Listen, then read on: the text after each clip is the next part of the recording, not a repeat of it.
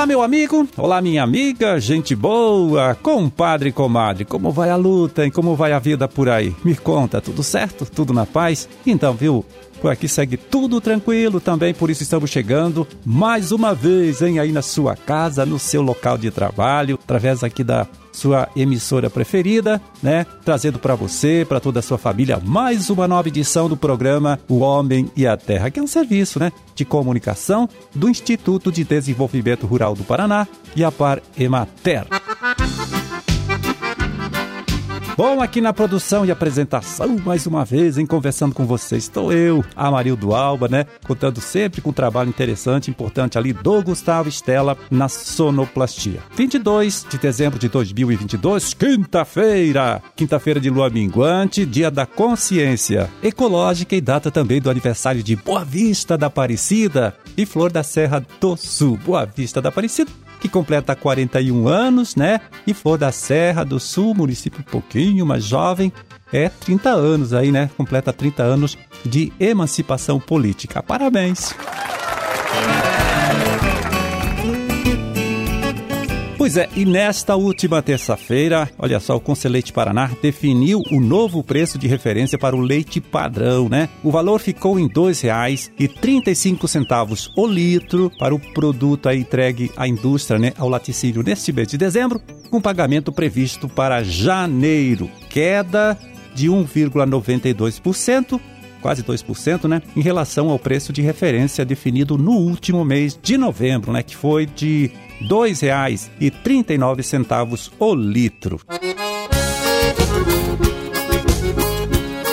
Pois é, olha só, com a gripe aviária já identificada em cinco países aqui da América do Sul, né? Cresce bastante a preocupação entre técnicos, autoridades, produtores né, e o pessoal da indústria com a possibilidade de chegada da doença também aqui para o nosso estado, né? Para o nosso país. Por isso, né, agora a gente vai entender melhor toda esta situação, né? Conversando com o médico veterinário Rafael Gonçalves Dias, gerente de saúde animal lá da ADAPAR. Tudo bem? Tudo certo por aí, Rafael? Ó, Mario, tudo bem com vocês aí. Satisfação conversar com você novamente. Satisfação nossa também, né? Tá tudo bem por aqui. E eu vou logo fazendo a primeira pergunta para você, né? Por que tanta preocupação, Rafael, em relação a esta doença? A influenza aviária é a doença que mais preocupa a agricultura no mundo uma doença altamente agressiva para as aves, causa uma mortalidade muito aguda, muito rápida e, além disso, ela tem o potencial de ser transmitida para seres humanos. Então, é uma doença que tem um impacto direto na saúde das aves, na economia, porque a gente, uma vez notificado o país, a região fica impedido de exportar os seus produtos, né? E nós, aqui do Brasil, em especial Paraná, somos um dos maiores produtores de carne de frango do mundo. Uma doença dessa aqui no Brasil e no Paraná pode ser uma verdadeira tragédia econômica e também também até com relação à saúde pública, né, de menos importância na transmissão dos seres humanos, mas principalmente na mortalidade das aves e na questão das exportações dos produtos.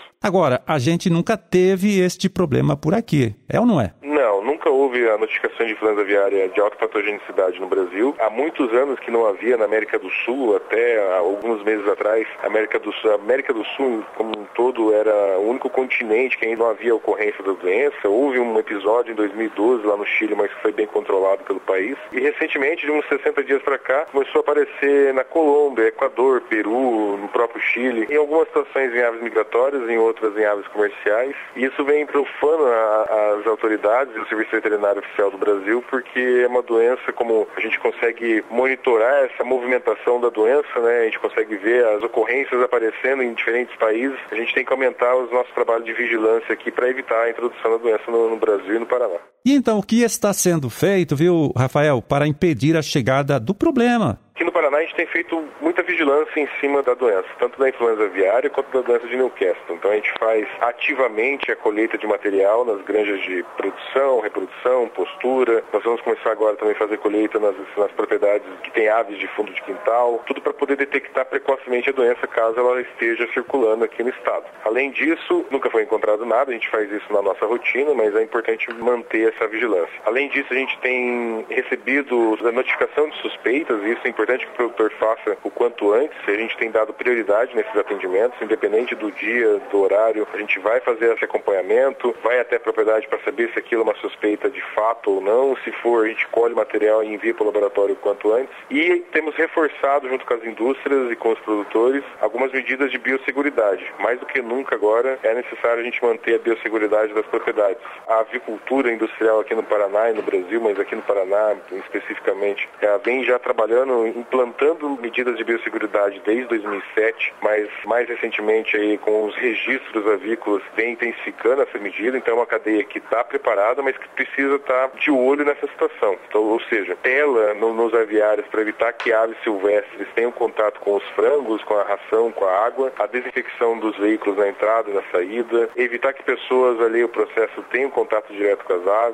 né? Então são medidas simples aí que podem resolver bastante essa situação de evitar a introdução da doença. A gente tem exemplos de países em outros, em outros continentes que convivem com a influenza aviária nas aves silvestres, mas não na, na avicultura industrial, em função das medidas de biosseguridade que tem as propriedades comerciais, a avicultura industrial. Então é um exemplo que a gente tem que seguir, porque nas aves silvestres a gente não tem tanto domínio da entrada da doença, mas na avicultura industrial a gente tem como proteger isso e evitar que uma doença dessa entre na avicultura industrial. Tá certo. E quais são os principais sintomas dessa doença? O primeiro sinal que o produtor tem que estar alerta é a mortalidade. Às vezes é uma doença que entra e ela é tão agressiva que não dá nem tempo das aves manifestar um sinal clínico, que já mata boa parte do lote. Isso é algo que preocupa. Então, qualquer mortalidade, independente da causa, o produtor deve notificar. Mortalidade que eu digo assim, aquela mortalidade acima de 10% em 72 horas ou mais, né? Às vezes é 50% do lote, 70% do lote. Não adianta tratar, tem que primeiro notificar da par, a gente faz a investigação e aí a gente faz, a, a gente descarta possibilidade de ser influenza aviária para daí sim a gente tomar é, outras medidas. Então a mortalidade é um sinal bem importante que o produtor deve estar atento. E outros sinais que podem aparecer, sinais nervosos, né, é, respiratórios e gastrointestinais. Então são sinais mais comuns não só para a influenza aviária, mas para outras doenças. De qualquer forma, aparecendo esses sinais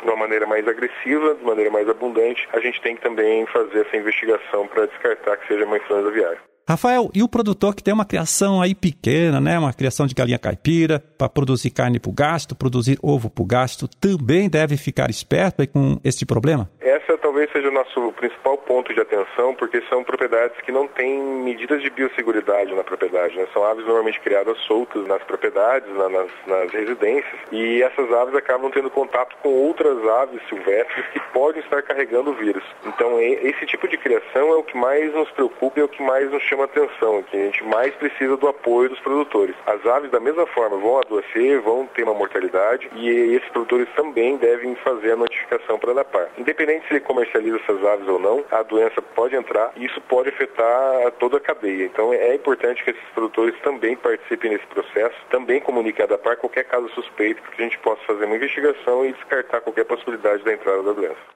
E como, hein, Rafael, pode ser feito este comunicado para vocês? Pode entrar em contato diretamente numa unidade local da, da PAR, nas prefeituras onde tem um escritório de atendimento da PAR. Pode entrar em contato via WhatsApp, telefone, tem todas essas informações no site. E também tem um sistema online chamado Esses Bravete, é só digitar isso numa tela de pesquisa que vai aparecer, onde o produtor também pode fazer essa notificação online. Então, de qualquer forma que ele conseguir a comunicação com a PAR, vai ser atendido, vai ser dado prioridade para fazer essa investigação. Tá certo, Rafael. Olha, muito obrigado por falar com a gente, hein, por atender esta nossa ligação. Forte abraço, tudo de bom e até um outro dia. Obrigado, Marido. Obrigado pela oportunidade, espaço e a da parte fica à disposição de vocês.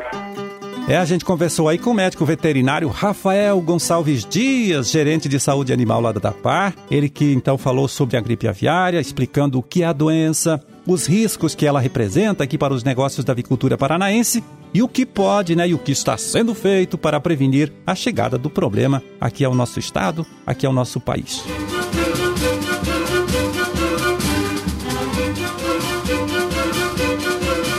Pois é, terminamos o nosso trabalho de hoje. Vamos ficando por aqui desejando a todos vocês aí uma ótima, hein? Uma excelente quinta-feira e até amanhã, quando estaremos aqui de volta mais uma vez, né? Nesta mesma emissora, neste mesmo horário, viu? Trazendo para você, para sua família também, uma nova edição do programa O Homem e a Terra. Um grande e forte abraço para todo mundo, fiquem com Deus e até lá.